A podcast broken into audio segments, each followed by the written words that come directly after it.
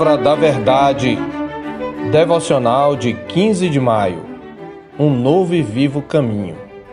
Tendo, pois, irmãos, intrepidez para entrar no Santo dos Santos, pelo sangue de Jesus, pelo novo e vivo caminho que ele nos consagrou pelo véu, isto é, pela sua carne, e tendo grande sacerdote sobre a casa de Deus, aproximemo-nos com sincero coração, em plena certeza de fé, tendo o coração purificado de má consciência e lavado o corpo com água pura. Hebreus 10, de 19 a 22. No Antigo Testamento, o acesso à presença de Deus era reservado apenas à ordem dos sacerdotes da tribo de Levi. Isto porque o acesso do pecador para a presença de Deus ainda não estava aberto, exceto para os sacerdotes, que eram mediadores da aliança.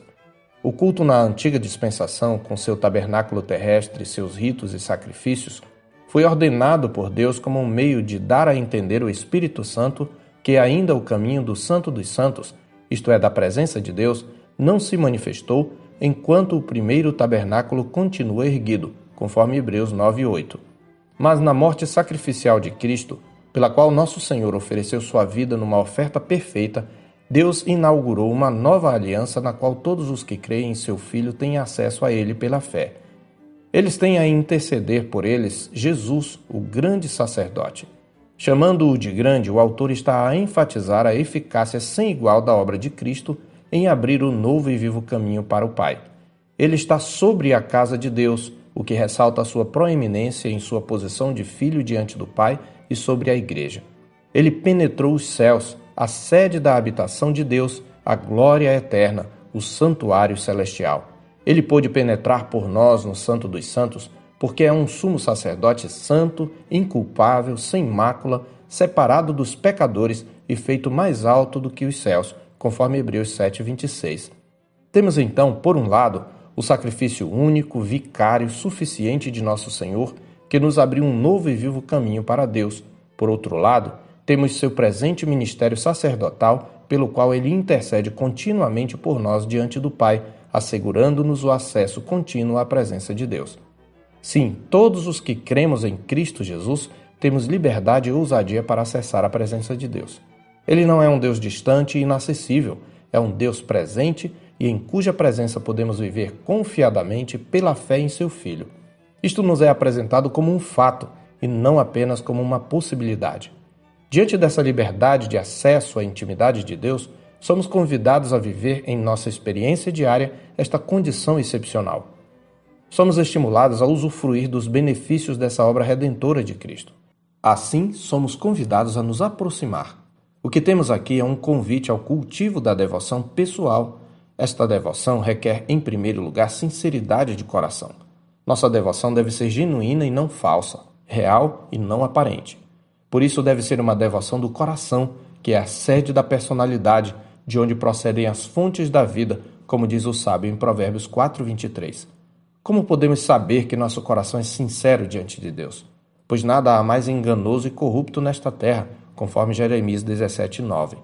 Fazemos isto submetendo o coração ao escrutínio da Escritura, que é apta para discernir os pensamentos e propósitos do coração, conforme Hebreus capítulo 4, verso 12. Ao nos aproximarmos de Deus, ele requer de nós também a plena certeza de fé, isto é, uma convicção inabalável sobre a eficácia da obra de Cristo e seus méritos, o ato de descansar no Deus que é galardoador dos que o buscam. Por fim, a devoção que trilha o novo e vivo caminho deve incluir a pureza de vida. Tal como no ritual levítico na antiga aliança, os crentes eram aspergidos com o sangue de um animal abatido em sacrifício, num rito de purificação simbólica, o crente na nova aliança que foi purificado pelo sangue de Cristo, deve ter o coração aspergido de má consciência. Tal ordenança requer o contínuo exame de consciência, bem como a prática da confissão e o abandono do pecado. Ao mencionar o coração e o corpo como objetos do lavar, o Espírito Santo aqui nos ensina que essa pureza a ser cultivada tem tanto uma dimensão intensiva, pois é profunda, começando no coração, quanto extensiva, pois é abrangente. Aquele que anda pelo novo e vivo caminho cultivará uma pureza de vida não apenas exterior, mas também interior, não apenas em uma parte da sua vida, mas na sua totalidade. O que Deus pede de nós é um compromisso de fé, uma adesão pessoal e total que abarca toda a nossa existência.